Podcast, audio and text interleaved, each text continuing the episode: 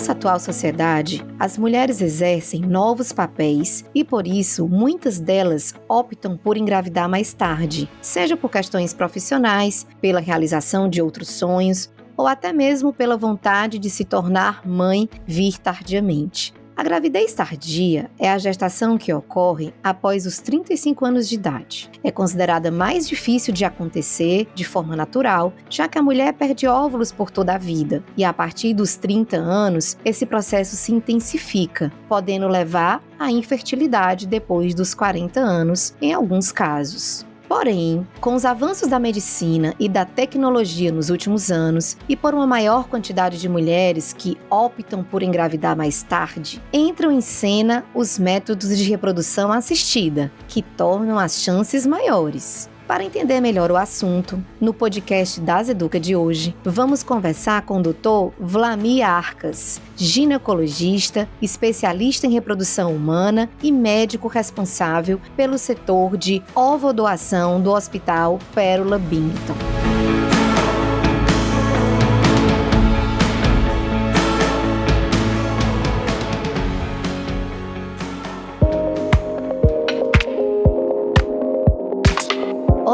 Você está ouvindo o podcast das Educa. Temos o propósito de transformar a saúde das pessoas e acreditamos que o aprendizado e o compartilhamento de conteúdo, inovações e estudos sejam fundamentais para a realização deste sonho. Acesse o nosso site daseduca.com.br e conheça nossa programação. Você pode enviar um e-mail com suas dúvidas e sugestões para dasa.educa@dasa.com.br. Queremos ouvir você para que juntos possamos construir um novo canal com o propósito de gerar e fomentar conhecimento para o setor de saúde. Eu sou a doutora Maria Elane Gugel e você está ouvindo o podcast das Educa.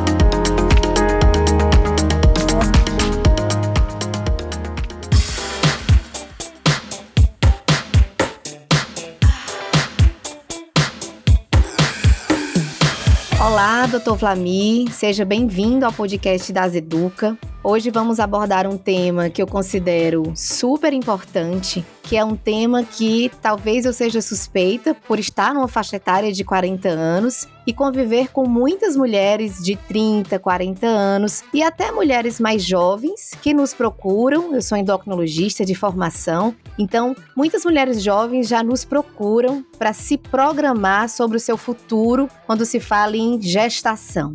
Então, por muitos anos se falou que o limite de idade para uma mulher engravidar era até os 35 anos tinha aquele limite que perseguia as mulheres na luta contra o tempo. Mas hoje nós vemos que, mesmo depois dessa idade, há maiores dificuldades, mas isso não é impossível, né? Não é um impedimento, não é algo definitivo que taxa aquela mulher como impossível de engravidar. Então, para começar, você pode explicar para quem está aqui nos acompanhando o que define uma gravidez tardia e quais as diferenças do que define hoje comparado ao passado? Passado. Bom, boa tarde, Elani.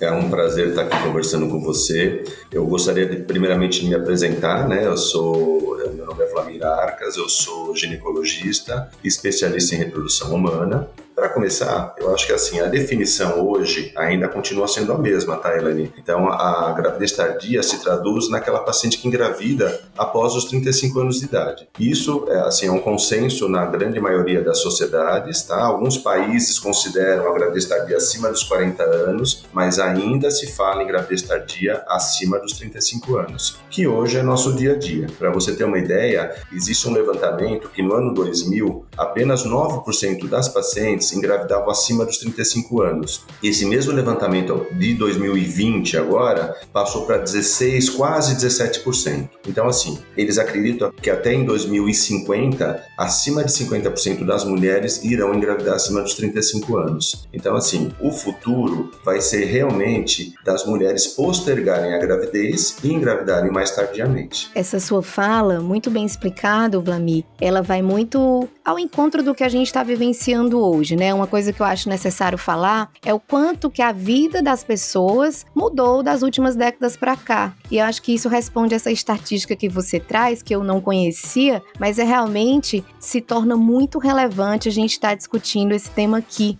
principalmente porque as mulheres, diferente de antigamente, elas são mais ativas, competem mais dentro do mercado de trabalho, buscam uma faixa mais igualitária de trabalho. Quando se compara com os homens, claro que elas ainda não são iguais, mas elas buscam, elas são ativas, e isso faz com que muitas mulheres, ao focarem nessa busca dessa vida pelo trabalho, realização profissional, faz com que os sonhos se tornem um pouco mais postergado e deixam a gravidez para depois. E isso muitas vezes é para buscar uma estabilidade financeira, uma maturidade. Então, essa é a nossa realidade. Essa, de fato, é a realidade. Mas, no entanto, seria muito importante te escutar com a sua experiência qual é esse perfil de mulher que chega para você? Você que vive dentro de um serviço de reprodução assistida, como é o perfil dessas pacientes que chegam até você? Se realmente refletem essas mulheres que estão agora repaginadas nas últimas décadas por essa busca de mudança de estilo de vida, que é muito louvável. Isso é muito importante para a mulher. Então, conta pra gente como é o perfil e alguma experiência que tem no seu dia a dia. É, Helene, é bem isso que você falou, né? Hoje essa realidade ela é praticamente irreversível, né? A gente percebe que a mulher entrou no mercado de trabalho de uma forma irreversível, ou seja, ela vai trabalhar, ela vai se profissionalizar, ela vai estudar, ela vai casar ou ter uma relação mais tarde e a gravidez ficou para um segundo plano. Né? Então, todas elas querem, como você falou, se planejar, evoluir profissionalmente, ter uma vida profissional melhor, né? entrar no mercado de trabalho de uma forma muito mais efetiva e vai pensar em ter filhos, em gerar ou engravidar num momento mais tarde. Né? Mas, assim, infelizmente, a anatomia da mulher não mudou com os tempos, né?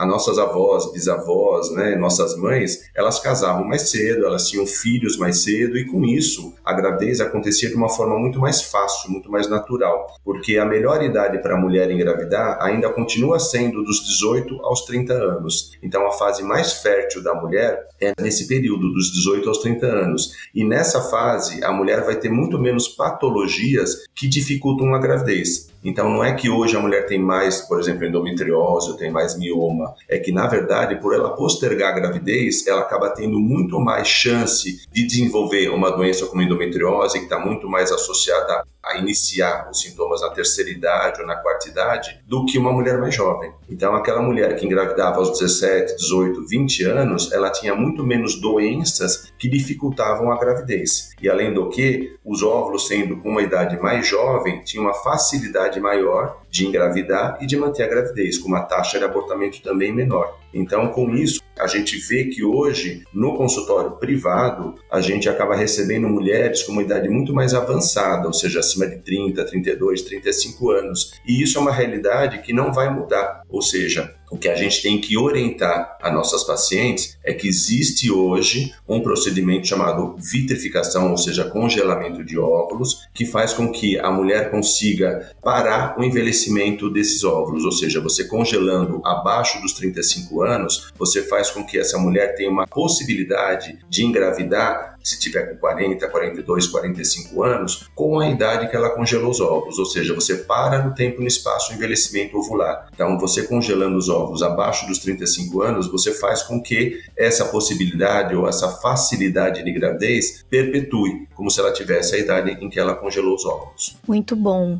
Essa informação é bem relevante porque quando você fala em gravidez tardia, a impressão que a mulher tem é que ela também pode procurar tardiamente a solução. Só que a solução ela pode estar mais precoce. Então, a mulher que tem uma vida acompanhada por um ginecologista, né, desde a fase de adolescente, adulto jovem, ela já pode tirar dúvidas, fazer parte do seu planejamento de vida para essa preservação poder acontecer. Que as nossas ouvintes fiquem com essa informação que nós podemos agir com um pouco mais de antecedência a despeito da decisão da gravidez mais tardia. Mas os óvulos podem ter uma idade mais jovem, né? Eu gostei quando você disse assim: a gente consegue parar o envelhecimento do óvulo quando a gente congela. Então, no momento da decisão da gestação, aquele óvulo vai ter a idade daquela decisão para trás, mas para isso a informação tem que chegar. E aí a gente está falando aqui em mulheres saudáveis. Mas você tocou num ponto dessa preservação e com certeza tem um perfil de mulheres que também se beneficiam por estarem vivendo algum momento mais desafiador na sua vida, como as pacientes que vão se submeter a um tratamento oncológico. E aí eu queria que você falasse um pouco quais são os avanços, quais são as orientações que a gente pode estar partilhando com esse público que está vivendo esse desafio de um estado de doença como o câncer.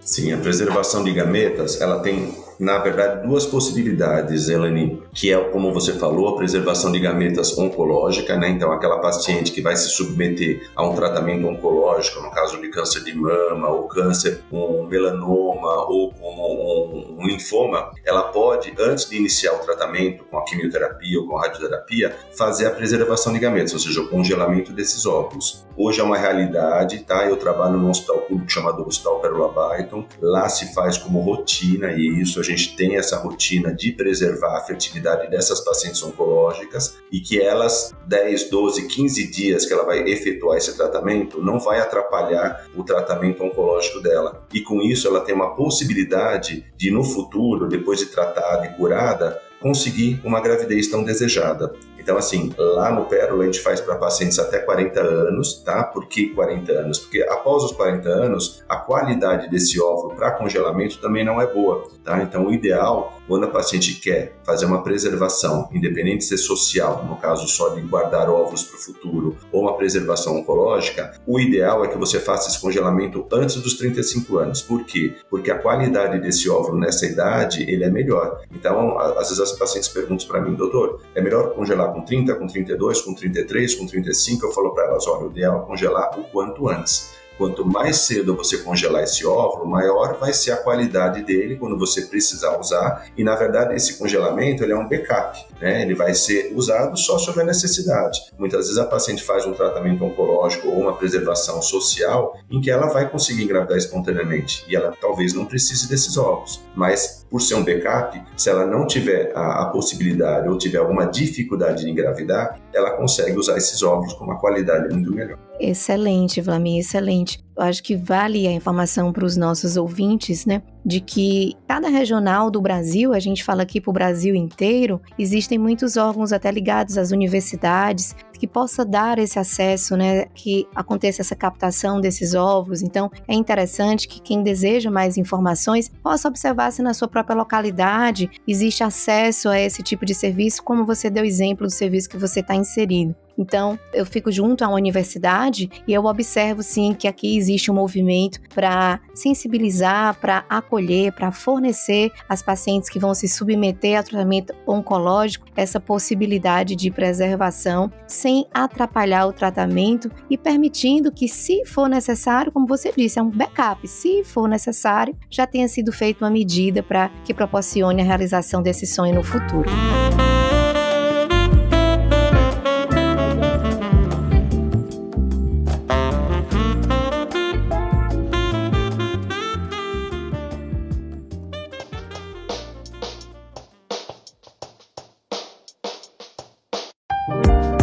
Agora, o que, é que eu queria te pedir, Vlamir? Quando a mulher ela toma uma decisão para ter uma gravidez tardia, essa decisão, primeiro, ela não é fácil, e segundo, ela vem logo depois de um pouco de medo em uma grande parcela das mulheres, até pelos conhecimentos que se adquire ao longo da vida, né?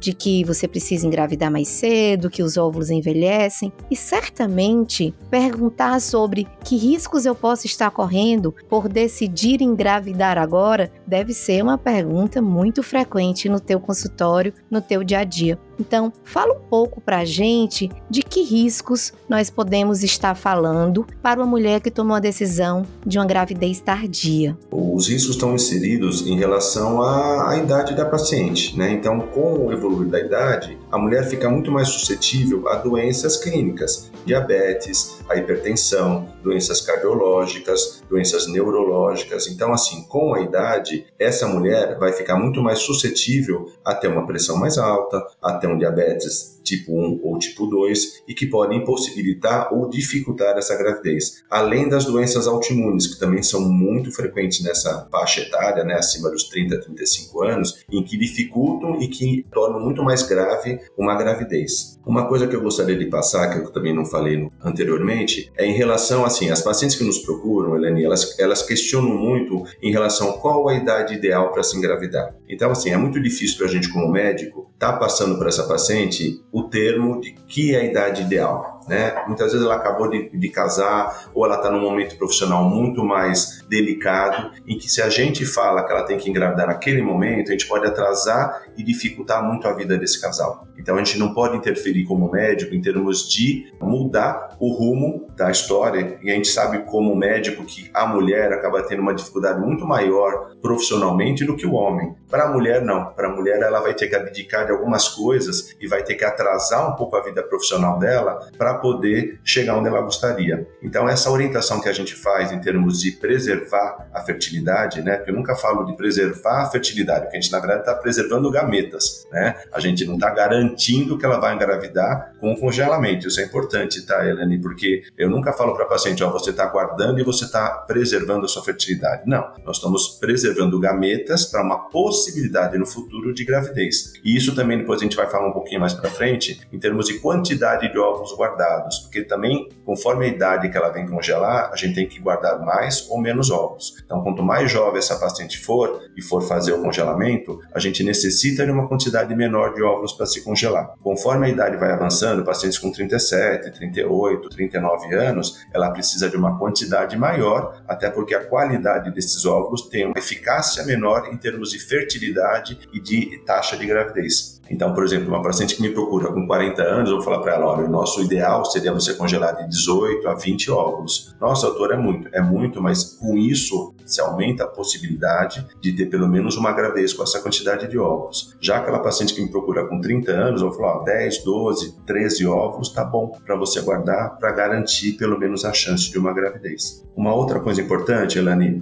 a gente não falou anteriormente, mas eu gostaria de passar. Toda paciente que me procura, independente da idade, eu sempre questiono se ela já tem um parceiro, se ela pretende engravidar nos próximos 2, 3, 5 anos. A paciente que está acima de 30, 35 anos, eu questiono sobre isso, porque existe um exame que a gente pode fazer nessa paciente chamado hormônio antimeleriano. Esse é um exame de sangue que se colhe em qualquer laboratório e que você consegue ter uma ideia de reserva de óvulos. Né? Então, existem várias formas de você ver a reserva de óvulos que essa paciente tem. E para cada mulher, existe uma reserva. Então, não é porque ela começou a menstruar mais cedo que ela vai parar mais cedo e vai ter uma reserva menor, ou aquela que começou a menstruar mais tarde vai ter uma reserva pior ou melhor. Não. Cada mulher tem a sua reserva, que nasce com essa reserva. Umas têm uma reserva muito boa, que às vezes chegam aos 40 anos com uma reserva ótima, e outras com 30, 32, 35 anos já tem uma reserva limitada. Então, esse é um exame que dá pra gente uma boa ideia de como está a reserva de óvulos. Então, ele se chama hormônio antimeleriano,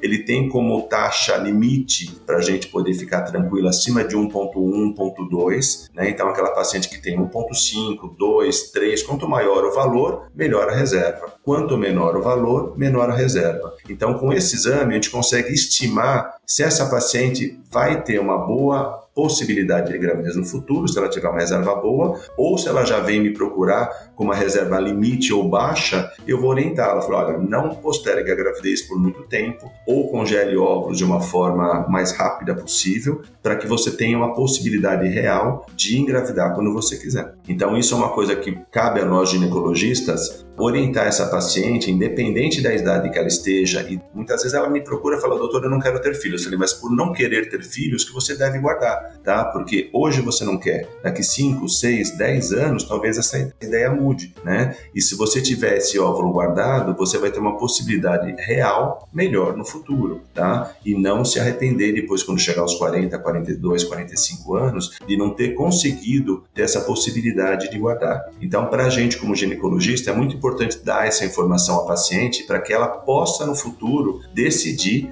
se ela quer ou não guardar ou não guardar óvulos, ou a possibilidade dela ter uma fertilidade naquele momento boa, ou já limite, pensando já ter alguma possibilidade de guardar ou de engravidar naquele momento, né, e não postergar muito a gravidez. Excelente, e eu queria fazer um, um comentário sobre o hormônio antimileriano. A DAS é uma grande empresa de diagnóstico e a gente observa solicitação crescente do hormônio antimileriano. E isso demonstra que os nossos colegas médicos, eles estão realmente matriculados na função do hormônio antimileriano para avaliar essa reserva. Mas quando a gente observa os pacientes, ainda soa estranho, não é um exame tão conhecido na realidade. E foi muito bom aqui a tua lembrança. Vlamir, a gente está falando muito de ovos congelados e aí me veio uma pergunta que talvez seja a dúvida de algum dos nossos ouvintes. Tem um tempo que eu posso guardar esses óvulos? Então, se uma mulher de 30 anos decidiu fazer a sua coleta e esses óvulos estão congelados, existe um limite para a utilização? Que ela precise se programar? Muito boa sua pergunta, Elane. No passado, não era feito um congelamento que chama hoje de vitrificação, né, que é um congelamento rápido. Antigamente, até 8, 10 anos atrás, o congelamento era feito de uma forma lenta. E o óvulo, por ser uma célula muito grande, ela tem muito citoplasma. Com isso, no congelamento lento, ela formava cristais de gelo e ela rompia no descongelamento. Então você precisava congelar 20 óvulos para sobreviver 2, 3 óvulos do descongelamento. Hoje, com a vitrificação, que é um congelamento rápido, você usa muito crioprotetor, com isso você protege essa célula de não formar cristais de gelo né, no seu citoplasma, e com isso no descongelamento a sobrevivência é muito alta, por volta de 90, 95%. Então hoje, você congelar 10, 12, 15 óvulos, você vai ter uma possibilidade no descongelamento de ter 12, 13, 14 óvulos. Então, o tempo hoje para a gente não é importante, porque os 5, 10, 15 anos de congelamento você vai ter a mesma viabilidade em taxa de fertilização, em taxa de gravidez, assim como o óvulo fresco. Então, não existe esse tempo, né? Ah, eu vou congelar por 15 anos, será que é muito? Não. Tanto para óvulo quanto para embrião, você pode congelar por 10, 12, 15 anos com a mesma viabilidade de um óvulo e embrião a fresco. Importante esclarecimento esse, para que não, não comece um segundo relógio que tem que ser cumprido, né? Que é fazer o congelamento e já ter uma necessidade imediata que não possa ser modificada, programada, para que se faça uso para implantação. E Vlamir, ainda nesse tema de captação para congelação, a gente tem muitos ouvintes de profissionais da saúde, a gente sabe que a fertilidade da mulher ela vai reduzindo à medida que ela se aproxima da menopausa. Mas tem mulheres que têm uma menopausa precoce, né? Então, tem mulheres que não vão ter a menopausa na idade habitual. Esse tipo de procedimento também se aplica a essas pacientes que estão sob menopausa precoce? Sim. Na verdade, hoje a gente chama de menopausa é uma palavra que assusta um pouco as pacientes, né? Então a gente fala em falência ovariana precoce, né? Que é um termo que talvez seja um pouco menos agressivo, né, para paciente. Mas sim, essa é a necessidade, Elane, do exame do hormônio antipileriano, que existe hoje há uns mais ou menos há uns 10 anos, 11 anos o hormônio antipileriano, né? No passado, ele era feito com vários kits e a qualidade desse exame não era tão adequada, ou seja, dependendo do kit que você usava, você tinha variações do resultado do hormônio antipileriano. Hoje, a gente tem um kit praticamente no, no Brasil todo, uniforme e com muito boa qualidade. Então, o exame é muito fiel. Então, aquele exame que dá baixo, você pode ter certeza que ele está baixo. E esse é um exame que ele não atua muito com a fase do ciclo que você faz. Então, você pode fazer tanto menstruada, quanto no meio do ciclo na ovulação, quanto no final da menstruação, que você vai ter o mesmo valor. A única diferença é que a gente pede para as pacientes que usam contraceptivo pararem por um a dois meses para fazer o exame antimileriano, porque ele pode baixar por volta de uns 20%. Então, não é adequado fazer naquela paciente usuária de contraceptivos. Então, isso é importante a gente passar para a paciente. É claro que não vai baixar muito, mas na verdade ele vai dar um exame aquém do que você imaginava se essa paciente estiver em uso de contracepção. Tá? E assim, é importante esse exame por quê? Porque para você indicar um congelamento, você tem que ter uma ideia de como está a reserva dessa paciente. Até para você fazer um esquema de indução de ovulação mais adequado para ela. Porque aquela paciente que tem um antibileriano muito alto, que a gente chama de hiperrespondedoras, ou seja, que vai ter uma resposta excessiva com muitos óvulos, a gente começa com uma medicação com uma dose mais baixa para fazer essa, esse estímulo para poder fazer a coleta de óvulos e congelar.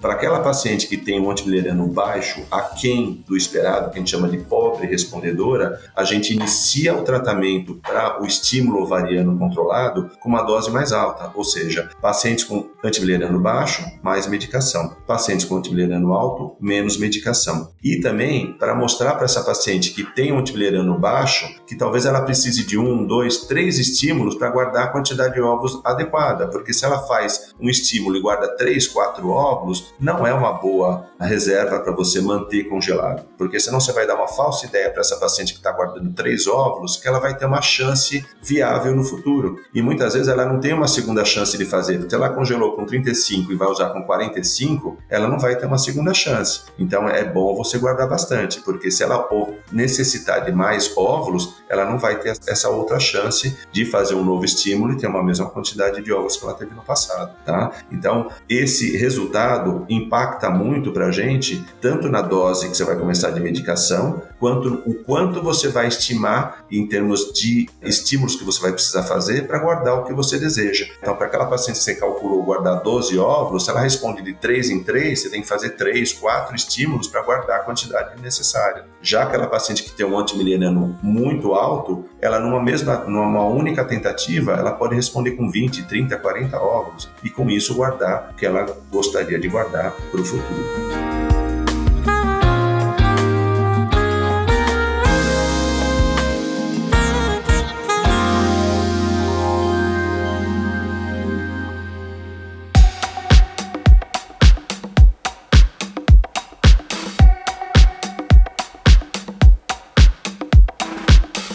Sendo muito esclarecedor para mim e certamente para os profissionais da saúde que estão nos ouvindo, porque a gente traz conceitos aqui na sua fala sobre aplicabilidade de um teste que às vezes pode não ser conhecido, que esse teste não precisa ter relação com o ciclo, porque quando a gente lida com hormônios, nós observamos bem qual é o ciclo da mulher para que a gente possa dosar FSH, LH, estradiol, progesterona, porque eles fazem relação com o período do ciclo. Então, o hormônio antimileriano tem pontos muito importantes aqui que eu aprendi com você, como a estabilidade. E em laboratório, muitas vezes a gente recebe acionamento: ah, esse resultado está muito muito baixo, será que está correto? Então, existe uma correlação muito fidedigna entre o resultado e a performance clínica da paciente. Então, eu considero muito relevante esse conhecimento que a gente está conseguindo aqui contigo com esses esclarecimentos. Outra coisa importante, Aline, é que o antimileniano ele não vai estimar a menopausa da paciente. Muitas questionam a gente, né? Ah, o antimileniano deu 0,2, eu vou entrar na menopausa ano que vem? Não, tá? Ele não serve para isso, ele só mostra reserva de óvulos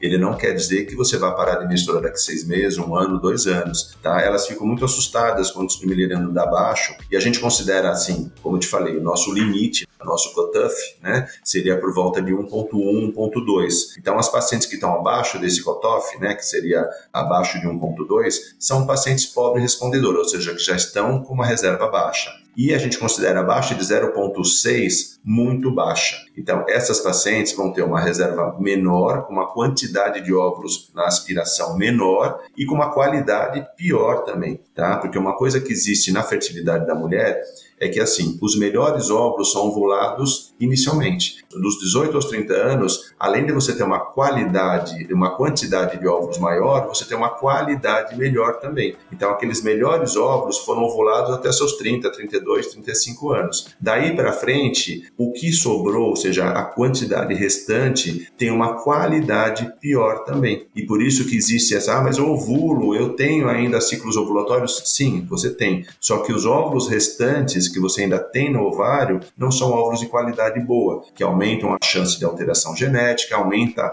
a probabilidade de abortamentos e com isso você tem uma chance menor de gravidez, mesmo ainda ovulando. Então é isso que a gente passa muito para as pacientes. Você ovula, ovula, tá? Mas com isso você tem uma chance maior de aneuploidias, de, que, é, que são as alterações genéticas, né? Como a síndrome de Down, que é a trissomia do 21. Com isso você aumenta a chance de abortamento porque você tem óvulos com qualidade inferior ao que você tinha no passado, tá? Então por isso que é importante você guardar mais óvulos, porque você está guardando muitos óvulos alterados também. O fato de você preservar os gametas não quer dizer que você esteja preservando os melhores óvulos. Você está preservando quantidade, talvez não qualidade. Então, isso que é importante a gente passar para as pacientes. Quando eu questiono muito em relação à quantidade, eu falo, nossa, doutor, mas 20 não é muito na paciente de 40 anos? Fala, não, 20 não é muito, que talvez você tenha desses 20, 5 óvulos bons, tá? Falando da parte genética, né? Com menos alteração genética. E com isso, você vai ter uma viabilidade em termos de gravidez e de alterações genéticas menor quando você guarda mais quantidade. Então, você traz a segunda pergunta que eu penso que deve ser bem frequente no consultório.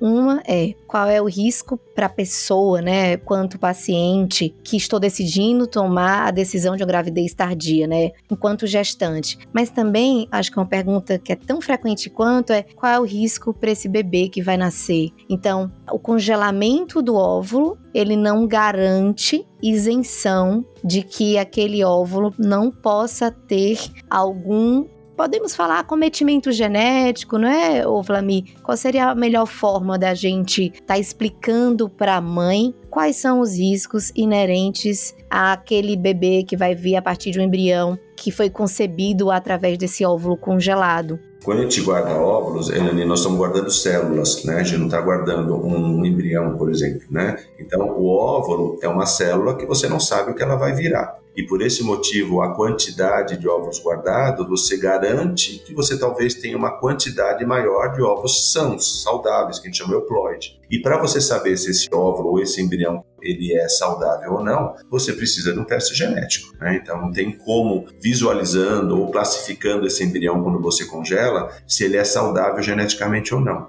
E essas alterações genéticas são muito mais frequentes nas pacientes com idade mais avançada. Tanto é que hoje as pacientes que nos procuram acima dos 42, 45 anos, a gente normalmente não orienta ela usarem óvulos próprios. Por quê? Porque a chance de malformação e a chance de resultado positivo, ou seja, de gravidez acima dos 44, 45 anos, é muito baixa, mesmo nos tratamentos de fertilização in vitro. Então, a gente tem valores em termos de porcentagem muito abaixo de 10% na paciente acima de 45, 44 anos. E com isso, que é uma coisa difícil de se falar no consultório, como eu te falei, né, que eu trabalho com isso no meu dia a dia, que é a ovo doação, né, que é a doação de óvulos que é uma coisa que a gente acaba oferecendo para essa paciente. Por quê? Porque primeiro ela vai ter uma chance de gravidez viável maior, com uma chance muito menor de malformação genética, porque normalmente as pacientes doadoras de óvulos são pacientes mais jovens, abaixo de 35 anos. E com isso, elas têm muito menos chance de alteração genética.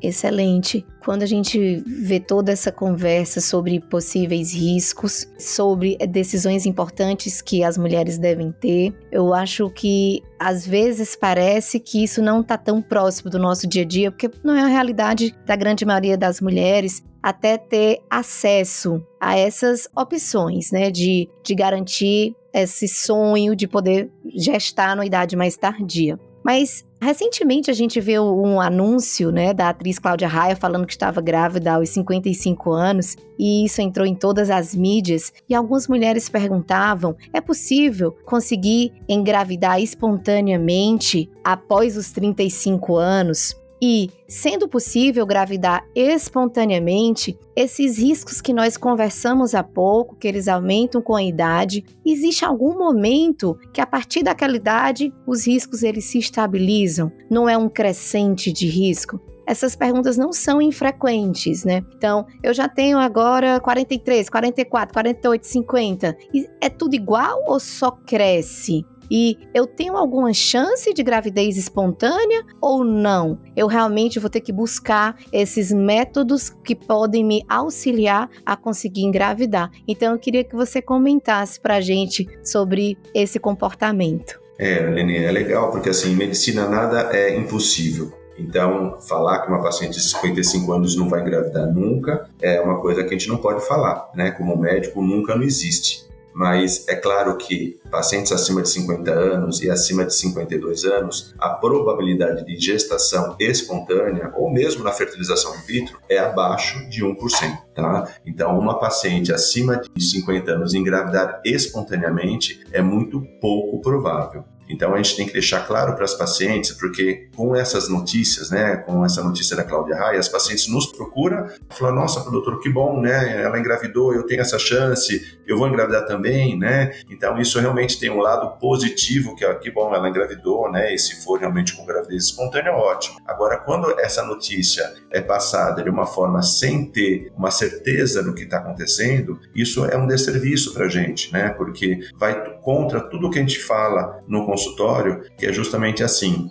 a paciente acima de 45 anos tem uma taxa de gravidez muito mais baixa, uma taxa de abortamento muito mais alta, uma taxa de malformação genética muito maior, que é tudo que a ciência nos fala, né? Então, assim, não tem o como ir contra o que você perguntou, né? Então, a paciente acima dos 44, 45 anos, ela só aumenta a taxa de malformação, aumenta a taxa de abortamento e diminui a taxa de gestação. Então, quanto mais tardia for essa gestação, essa tentativa, menor vai ser a chance dela conseguir uma gravidez espontânea. Já tive paciente com 50 anos grávida? Já tive. Ah, mas são pouquíssimas, tá? Então, essas são as exceções, tá, Helene? Não é a regra. Então, eu tenho que deixar muito claro para a paciente, quando eu ofereço, porque quando eu ofereço ovo doação para uma paciente, não é o plano A, é o plano B. Então, normalmente elas não aceitam a recepção de óvulos como sendo uma primeira opção, mas a gente, como médico, tem a obrigação de oferecer os tratamentos para que a paciente decida o que ela quer fazer ou não. Eu não vou forçá-la a fazer uma ovo doação, mas eu vou falar: olha, existe essa possibilidade com uma taxa de gravidez maior, com uma taxa de abortamento menor e com uma taxa de malformação menor. Então ela vai decidir por si só se ela quer tentar dessa forma ou se ela quer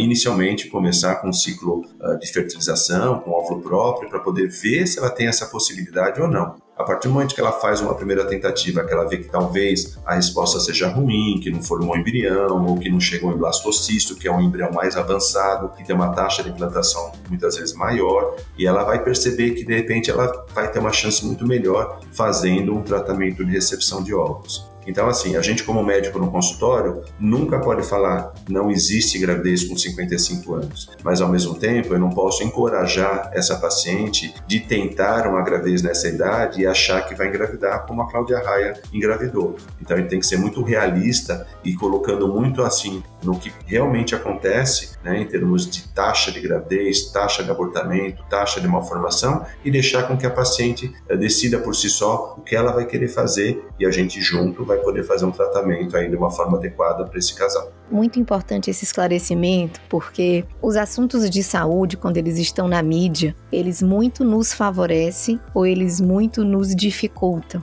O ouvinte, ele às vezes não tem um entendimento pleno daquela comunicação. E aí gera essas distorções, como você bem fala. Então é importante que quem está nos ouvindo, profissionais da saúde, ou porventura pacientes, que eles procurem o especialista. É muito importante esse referenciamento, né, Vlamir, para que você busque tirar suas dúvidas com o especialista médico. Então a gente tem equipes multidisciplinares, grandes especialistas que cada vez mais cresce esse tema fertilidade, reprodução assistida, gravidez tardia dia. Então fica essa mensagem para que nós possamos acessar os especialistas, obtermos fontes de conhecimento seguras, para que nós não criemos expectativas inalcançáveis. Né? Então essa fala é muito lúcida.